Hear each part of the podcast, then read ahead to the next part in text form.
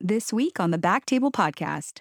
And pimping was one of those things that's just been so ingrained in the medical culture that people just don't realize that that's a horrible, horrible way to do education.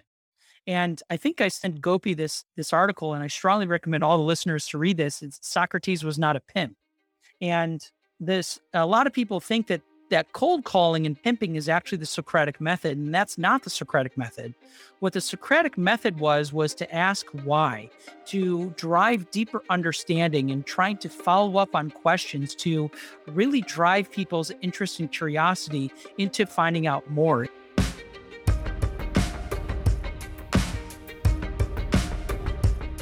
Welcome to Back Table ENT. We are your hosts, Gopi Shah and me, Ashley Agan. We have a very special guest today, Dr. Eric Gantwerker. He's a pediatric otolaryngologist. He was my partner and is still a special friend to me. He's got a special interest in medical education. He, in fact, has a master's in medical education and is the vice president and medical director of Level Ex. Welcome to the show, Eric. Thanks, everybody. Glad to be here. so tell us, you know, what exact, how did you get your interest in medical education or in education in general? What does it mean to have a master specifically in medical education? Yeah, I was just bored one day and I saw an advertisement and I was like, hey, yeah, that sounds like something I'd like to do. Um, you know, I, have I've always had an interest in education. You know, my dad was a Chicago public school teacher, and his one piece of advice to me was, "Don't become a teacher." So instead, I became a doctor, which was Latin. Then you became a surgeon exactly, which uh, you know, doctor's Latin for teacher. So there you go. So I I stuck it to him. Um, but you know, my mom actually went to college to be an educator as well. So it's always sort of I like to say it's been in my blood. And throughout my entire career, both in undergraduate studies and with all my volunteer work, I've really been interested in tutoring and teaching and education. And after I finished my fellowship uh, in Boston at Boston Children's, they were actually starting up a new Masters of Medical Education program. And so I sort of saw it as a sign. And I I applied and you know interviewed. It was a whole process, oh. and uh, became the inaugural class of the Masters in uh, Medical Science and Medical Education at, at Harvard Med. And uh, the nice thing was, is I was sort of the first, uh, you know, inaugural class, and we had a lot of leeway in how we uh, designed our program, as opposed to something that's been long-standing and everything sort of planned out for you. And so my special interest was actually in educational technology, the cognitive science of learning, motivational theory, and educational research. And I was able to sort of uh, tailor made a program for myself to sort of focus on those areas. And I, I it was the best, one of the best decisions I've ever made. So it, was this, you know, after medical school, after residency, at what point did you go and do the master's program there? Yeah, so I it was right during the last year of my fellowship. So I had a one year fellowship, and I basically deferred my my work. I was actually I'd already accepted a job in Dallas, and said, you know, can I can I defer a year to do this master's program? And Ron Mitchell, uh, you know, fantastic mentor and, and your current boss. Yes, uh, shout out exactly. shout out to Ron Mitchell.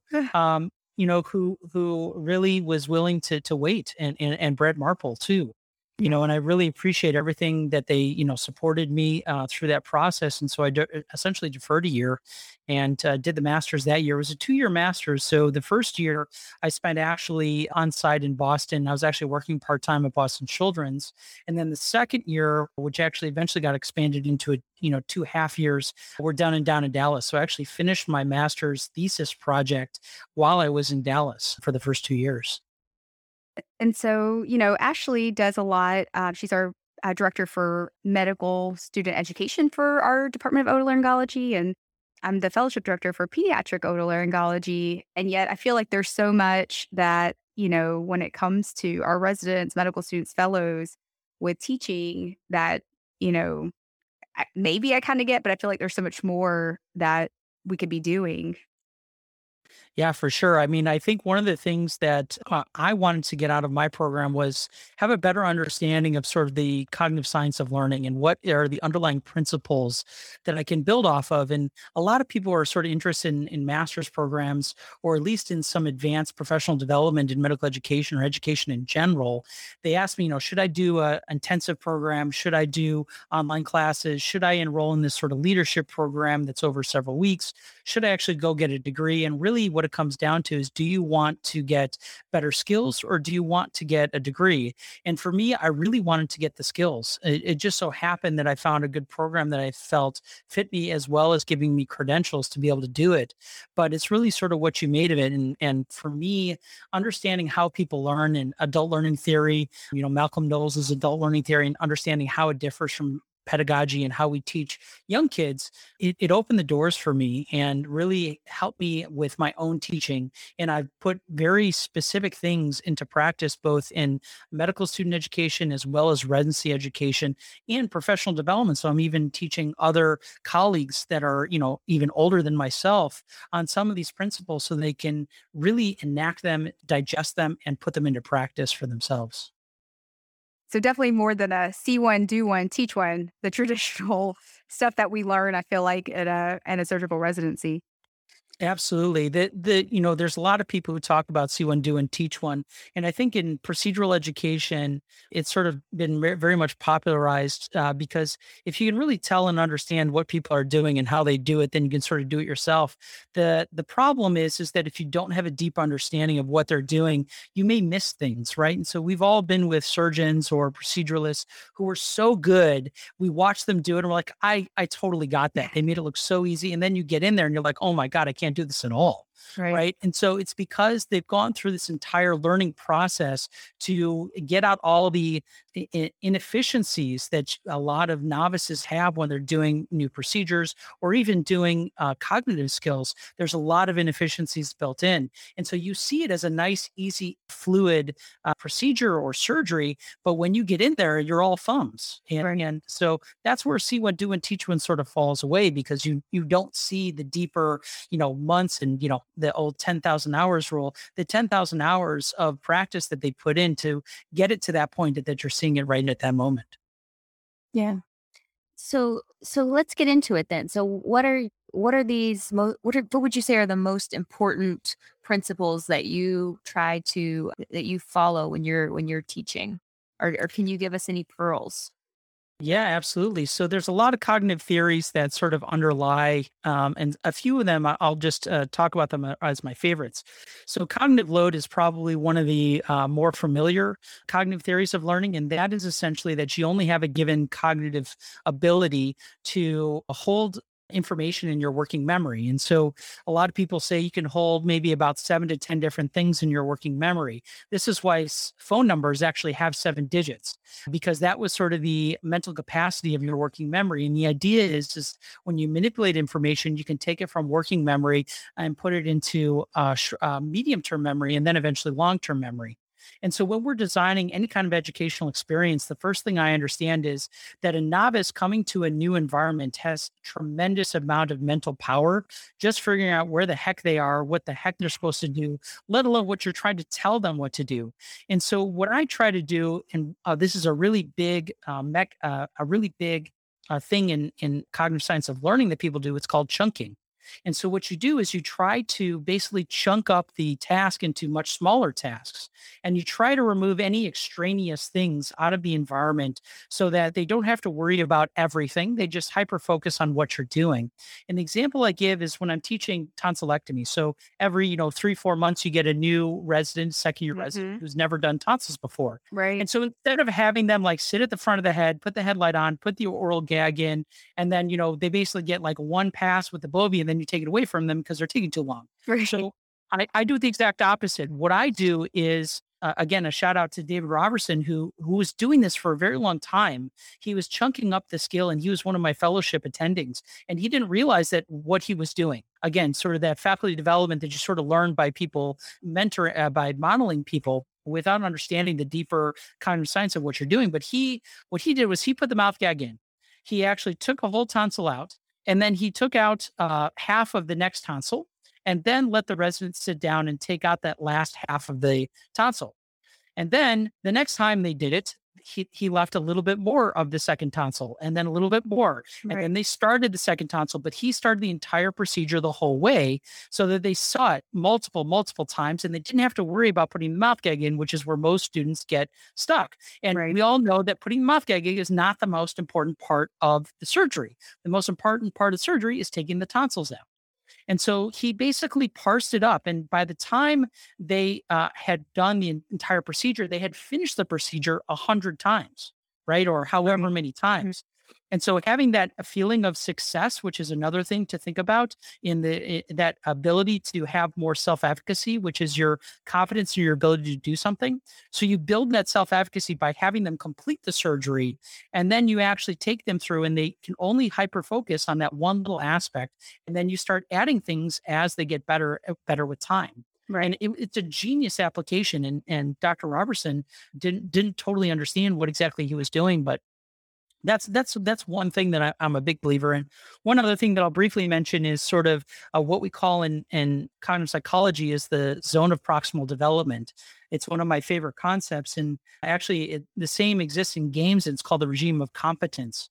It's a basically understanding that all of your students don't come in at the same level, right. and essentially, what you have to do is you have to challenge them to their abilities. And if you make the task too easy, they'll disengage. If you make it too hard, they'll give up. And so it's this idea of scaffolding the task just so much that they can actually succeed and extend themselves uh, beyond what they thought they could do, and then continue to challenge them throughout the procedure. Gopi, I've seen you do this. Uh, you you are actually teaching sinus surgery. One of the things you do is you give them graduated responsibility, and as you see their abilities progress, you give them more and more tasks to do that are more complicated right? At first, it's just put the scope in and don't hit the middle turbinate. Right. right? That's like basically the first 10 times, right? Right. Uh, so, so, but as they get their abilities, you actually give them more and more to do. And when they get to things that are really, really difficult, the best, the best teachers help them just over the hump and give it back to the student or back to the trainee, back to the resident to continue on so that when you come back, now they feel like they if they mess up you're not going to take the rest of the surgery away from them. Right. And so that idea of scaffolding their learning increasing the task and challenge as they go is is one of those principles and it, it leads to the most effective and efficient way to teach. It's it's hard. I mean it requires patience. A ton of patience. and so and so maybe some plan uh, planning as well and kind of how you lay out the case in your mind of how it, may or may not go. How do you apply some of this in the clinic or the classroom? Yeah, so I do. I'm a big believer in chunking. So I do, I do do that where I'm teaching a tonsillectomy. I'll do the, you know, the first 75% of surgery, then slowly work back, allowing them to take over more and more. I really do sort of give them advice uh, minute by minute during the procedure say, hey, you know, maybe you should try this. I, I let them struggle. The struggle matters. That's where learning happens. If you take things away and don't allow your trainees to struggle, then they don't learn to problem solve. And if they know that you're there at all times, every time they struggle, they won't challenge themselves and they won't move forward. So you have to allow the struggle in a safe environment. And once you sort of see, like, hey, they really haven't problem solved, maybe I can do a little something to get them over the hump, then I'll step in. For example, I'll let them start the tonsillectomy. And if I start seeing them getting into the tonsil, I'll let them go just a little bit more, but yeah. not too much that I think it's dangerous. And then I'll say, okay, step back. What are we looking at? What do you think is happening? And again, I challenge them and I and I ask them, you know, what what would you like to do? What what do you think you should do differently? And then when we go to the other side, I say, okay, what happened on the right side that you can apply to the left side? And also, I do uh, sort of a debrief with my residents and trainees afterwards. So I'll ask them, you know, at least early on after each procedure, okay, what went well? What do you think you did really well? What are you things that you think you need to work on? And most importantly, what can I do as a teacher to improve your learning? Yeah. Because, you know, if I'm hand holding and you don't want me hand holding, or if I'm stepping back too much, you want me to be more, you know, correct you earlier on, that gives you a lot of of feedback to them and it also gives you a sense of their insight into their abilities. If they're like oh i, I you know i did awesome. I, am so great. I'm the i'm the best tonsillectomy surgeon in the world you already know that this is somebody you may not be able to trust um, because they may not they may not, not have good insight into their abilities and overconfidence is one of the scariest things in surgery as you guys all know. Right. So you really get a lot of in not only give them feedback you get feedback yourself to say hey you know, how can I enable your teaching? And I'll tell you, most of the time, they don't really give me much feedback, but I, I have gotten really good actionable feedback. Hey, you were micromanaged me during this procedure. Let me struggle a little bit more. Absolutely. Thank you so much for that feedback. Next time I step back and let them struggle a little bit more. Right. And so really you're at the end of the day as a teacher, you're there for them.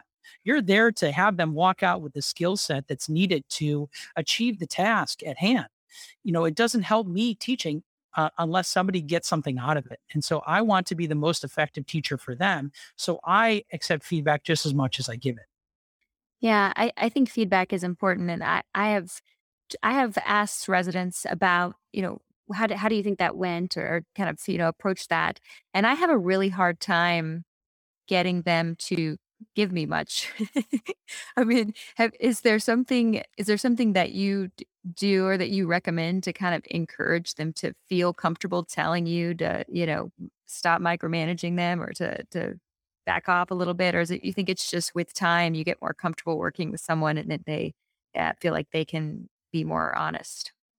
I think part of it is definitely establishing a rapport with the individual.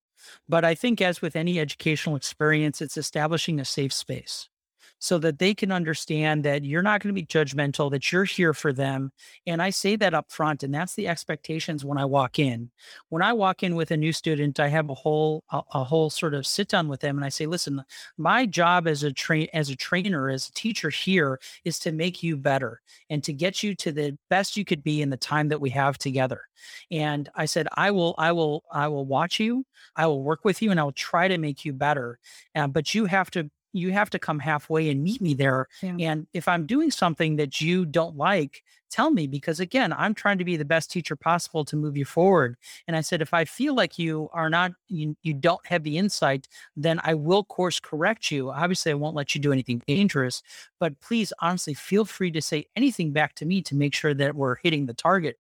And I also talk about with residents, this is another sort of side piece uh, to that is that uh, there's a back boxing analogy called line speed beauty. And so what I, I sort of tell the students up front, you know, my job is to teach you the line at first. You have to know the steps of the procedure.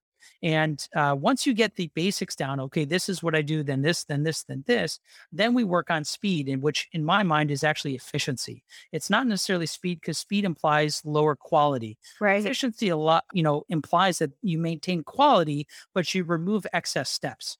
I said, so my job is once you get the basics down, I'm going to get you to be more efficient with your time, more efficient movements. For the tonsillectomy, it's don't take your foot off the coblator or the Bovie um, uh, every single time because that start, stop, start, stop really will, slows you down you know you need to be better about being mindful about where the tip is but try to keep it going as long as possible. And then beauty i make it make it so you make it look easy just like any expert would they make it look easy. And i said i'm going to keep teaching you the entire time because i know that within this time period i can make you make it look easy and take you to that utmost level where you can problem solve in the hardest of situations. And so i don't let off the gas whether it's the first day of their training or it's the last day I have them for their training, because I always feel there's room for improvement. Right. And that's awesome. L- line speed beauty. Is that what you said? Line speed beauty? Speed beauty. Yeah. Okay. Beautiful. I like that. I like the question you had, Ash, about the feedback and the persistence, Eric, about just sitting down and constantly, you know, defining your role as, hey, how can I help you? How can I help you? I'm here to teach you. I'm here to teach you. And it brings me to how we, you know, evaluate our residents. That's always a big topic and question of, you know, are we evaluating our residents? Do you think evaluations even matter and it's more of what we do in our day to day? Or how do we sort of, you know, make our evaluation so they're, you know, not just these check boxes that, you know, have these wordy check boxes that we don't even really read just to kind of push people through? Yeah, there's a there's an entire school of thought on assessment, and you know, uh, there's also one thing that's sort of embedded in this is the idea of a coach versus a mentor. Right. And the other the other conflating uh, part of this is being a friend, right? So right. a lot of it's, especially you know, the three of us are relatively close in age to a lot of our trainees, especially if they're chiefs. Mm-hmm. And so, you know, you sort of make friends with them. And, and so trying to be objective and give them feedback doesn't always get taken well. And I've I've had that experience, especially with fellows who are relatively close in age to myself. So it's hard. It's really hard to give objective assessments. And, you know, honestly, I think that number one, uh, when you're assessing somebody, you need to orient them to that right i you know I, we need to give an, you a objective assessment of your skills please don't take this as a judgment on your personal character this is only based on the behavior you have shown and in the vein of us trying to make you improve right? So again, it's all about setting up expectations, setting a safe space, telling that it's non-judgmental, and say, you know, I'm I'm stepping into my role as an assessor right now, and, and so that they know this is not my friend talking to me, right? And so I think that setting up setting the stage is really important, regardless of what you're doing, but especially when you're doing assessment. And one of the fallacies I made was I saved it for the end of the quarter assessment. Yeah. And this happened actually when I was in Dallas. I had a resident who I gave, you know, not the greatest evaluation to. And the resident contacted me and said, What the hell? Like, yeah. where did this come from? You didn't give me any of this feedback during. And he or she was absolutely right that I did not give that feedback at the time. And that was my mistake if you see that, you want to give more formative assessments. So the idea that you're actually giving ongoing feedback with a purpose of improvement, as opposed to only giving a summative feedback or summative assessment, which is a, a grade, which is a basically a score of performance. Right. So so I think that my my mistake was not giving ongoing feedback to this individual to make them improve. And instead it came as a summative assessment. And again, that was another thing where this person was a little bit more advanced. We were closer in age. We were sort of friendly with each other. Right. So that was sort of part of the part of the problem that also fed into that. Yeah. Feedback is difficult. Boundaries are hard. And I always have a hard time with, you know, difficult conversations sometimes or feedback that, you know, isn't like you're doing great. I'm super impressed, you know, like I have a hard time, you know, you need to work on this or the feedback that's actually super important and that people want.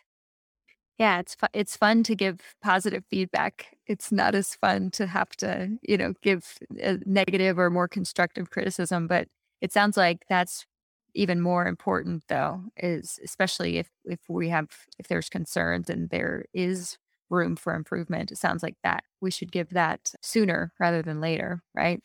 Absolutely. And and the worst thing you can ever tell somebody you're assessing is you're doing great or read more. One of the one of the principles of feedback is that you have to give them something specific and something actionable. And so, one of the worst things I always get, and you were talking about assessments and check boxes, right. the the evaluations that we give to our residents, and that even that we get back is like a Likert scale, where you know everything's fours and fives, and everybody says in the comments, "Read more" or "Doing great, no concerns." Right? We're we're not all the best at what we do. There's got to be opportunities for improvement. The problem is, is that we don't get the time to do it. We don't get the setting to do it. And by the time you have to do it, you have to grade 20 residents yep. as opposed to, you know, doing one or two. And so it's part of it is the system for sure. There, there's definitely faults in the system of how we do assessment, but also it's it's a lack of effort sometimes on the per, on the teacher side, which is sad because basically you are sh- you are cutting short the abilities of these trainees by not caring enough to actually push them along.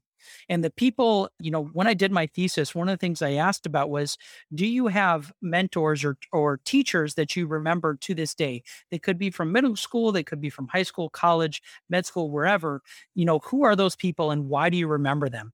And the overarching theme was they cared about me and they were passionate about what they were teaching. And so I always remember whenever I'm going into it, I'm trying to show care by investing in this person's future and trying to push them forward to the best of their abilities. And that's always where I'm coming from. That's where I always set the table with them.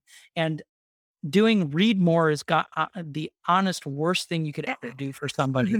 um, but I can't I can't understate enough to give them examples and actionable feedback that are very specific you know, when you were doing the tonsillectomies in, in my room, I noticed that you you had a hard time.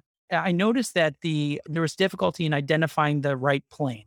Right. One thing I want you to work on is trying to stay superficial while trying to extract the tonsillectomy so that the so that the the plane shows itself a little bit more before you dive deep into the into the tonsil you know the more specific the more actionable. So they're like okay well i need to be better identifying the plane. And we do that as we go through the day say hey you know what? What do you think went wrong with that last tonsil? Let's think about this for the next one. Let's focus on that.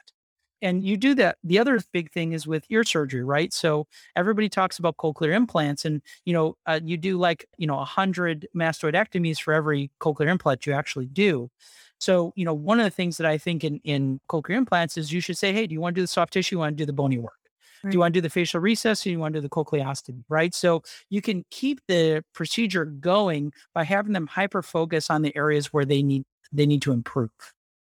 Right. I admire your passion for teaching. And, you know, as you know, being in academic medicine, you don't get enough formal teaching. It's hard, you know, just to have people around as colleagues that are that inspired to make you want to do more and be better. I can't thank you enough. And I know you gave us, uh, Eric gave us a uh, faculty workshop on teaching a couple of years ago, and it just it was life changing for me personally because I learned a lot about myself as a learner as well as a teacher, and so it was super helpful. And we have Eric coming back at UT to do more with teaching in a jour- journal club. So Super. I'm I'm I'm very excited. Anyways, thank you, Eric. I really, of I course, just love the passion. oh, thank excited you. now. I think you know what you're right that the majority of people who are teaching in medicine have no formal education how to teach. A lot of us just learn by uh, figuring out what worked for us and didn't work for us. And one of the things that ends up happening is, is you take superficial things that you learned, whether they were good or bad, and you put them into practice. One good example of that is pimping. Pimping has been a long cultural phenomenon within education in in medical school where you know you cold call somebody you call somebody by name and say hey in front of everybody else what you know what does what happens with carbon dioxide and respiratory acidosis right so if you cold call somebody in the middle of a room you have no idea that person's emotional state you have no idea what their actual knowledge base is and now you've put them on on on on blast in front of everybody else. And and pimping was one of those things that's just been so ingrained in the medical culture that people just don't realize that that's a horrible horrible way to do education. And I think I sent Gopi this this article and I strongly recommend all the listeners to read this. It's Socrates was not a pimp. And this a lot of people think that that cold calling and pimping is actually the Socratic method, and that's not the Socratic method. What the Socratic method was was to ask why, to drive deeper understanding and trying to follow up on questions to really drive people's interest and curiosity into finding out more. It wasn't cold calling people to ask them fact-based questions. You you read my mind, Eric. I was gonna I was gonna ask you about that because I I've heard you talk about not cold calling before but but you know kind of to piggyback on that so if if if cold calling and pimping is not a good way to kind of help students and residents learn information how do you go about um, teaching the the subject matter? So let's you know kind of flip it to a, a classroom or a clinic setting when you're trying to teach about a certain disease pathology like so you know when we're when we're not talking about learning how to do a procedure but when we're talking about just you know the the actual stuff that we all you know have to memorize or different things like that how what's your approach when when you're either lecturing or when you're working one on one on one on one with students uh, and residents to just teach the material yeah, so I've, I have two examples of that. The first one's a little bit easier. So, one of the things that novices, anybody who's new to a certain domain or a certain field, um, they have no way to organize information. And so what ends up happening is, is they actually try to retain facts and information and it ends up scattered across their brain.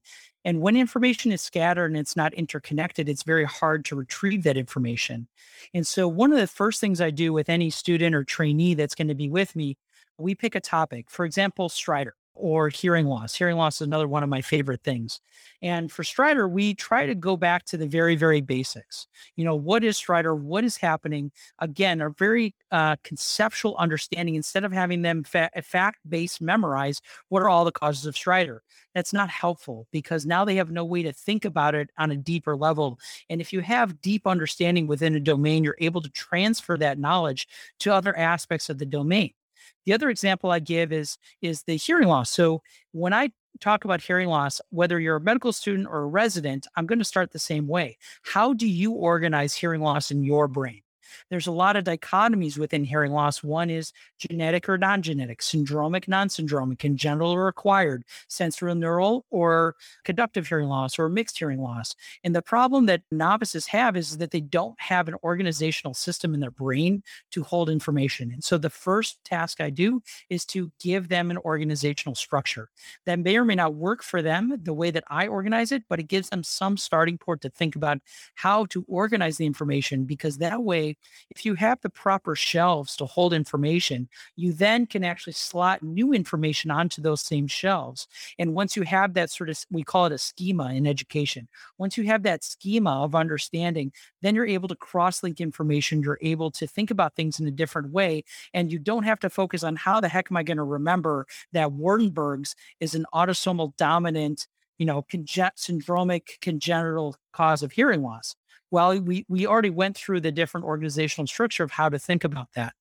And so the second op- the second uh, thing I'll give you an example of is how I teach sleep studies. I'm a big believer in not giving lectures. I'm a big believer in leading discussions. Mm. And to be a co-facilitator of learning as opposed to a content deliverer is an extremely difficult transition. And many educators have not done it because it's so much harder.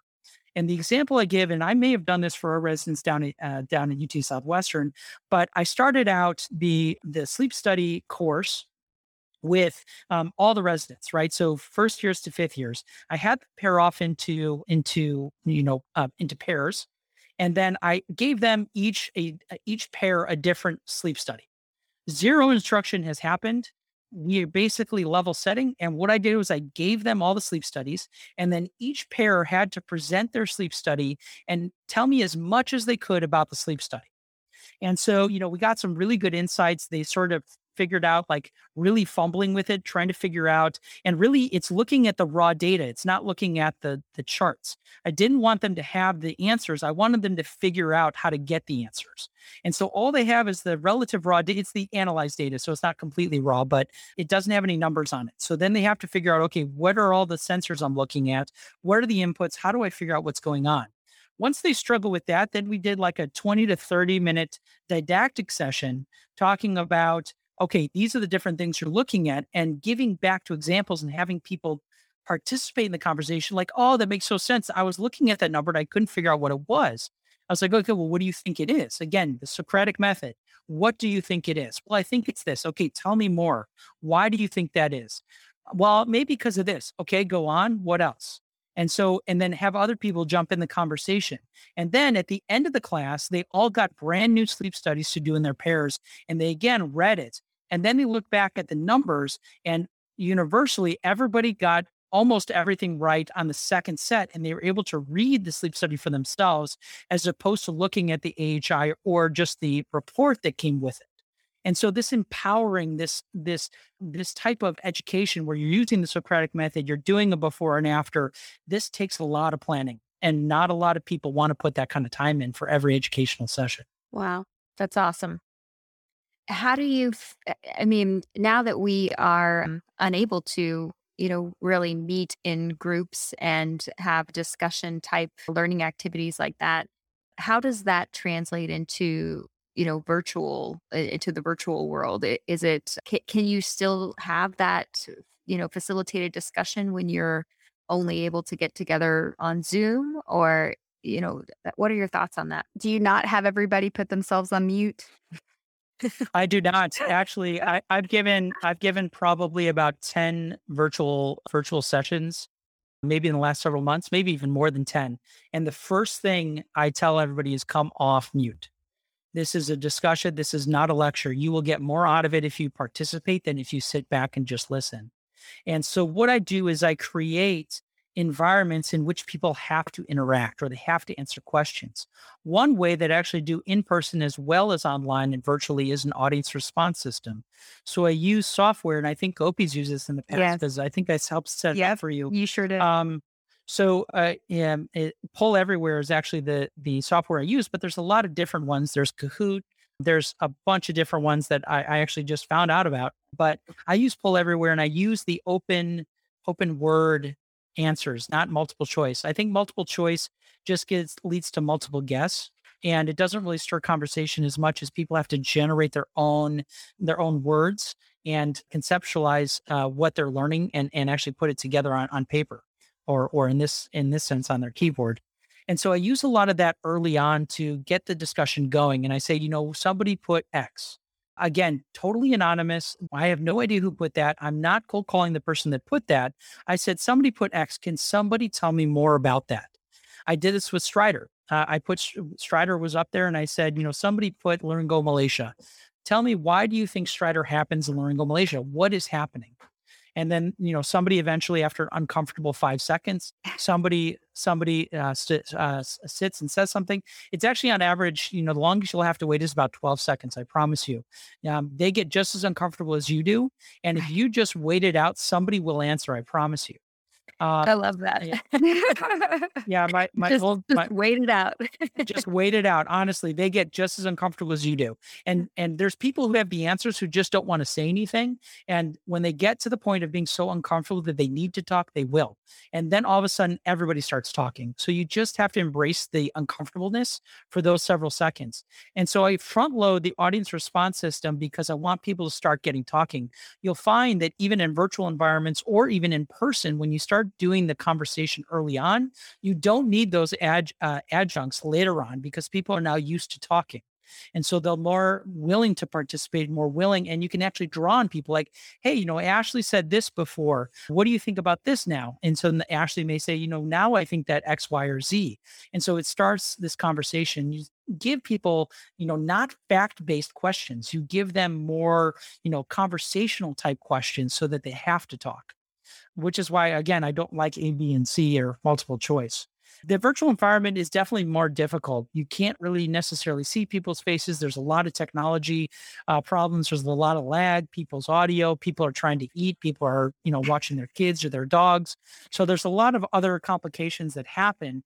But it doesn't mean that you should go back to just sitting and pontificating for an hour because again uh, passive learning leads to retention of only about 15 to 20% even if you're using audiovisual however you if you're active in the participation or you're actually teaching other people you can reach 75 to 90% retention of the information wow. No, wow. um so so you know active learning is where it's at and so if you if you default back to doing hey just watch this recorded lecture or i'm just going to do my lecture that i give every year and not let people talk or participate you're doing everybody a disservice including yourself because you're not there to just talk for an hour and hear yourself talk.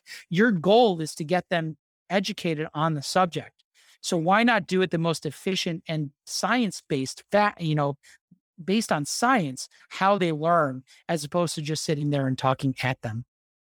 Does this work for parenting as well? Because I'm about to start chunking my kids on how to log in out of their virtual sessions right now to the, for the virtual school. And woo, there's lot, lots of passwords that may or may not have worked. And oh my No, God, I can't we have had- imagine. we may have had to skip a couple of uh, classes today, but no, the, the teachers are amazing. They're they're doing their job. But anyways, it's sidebar.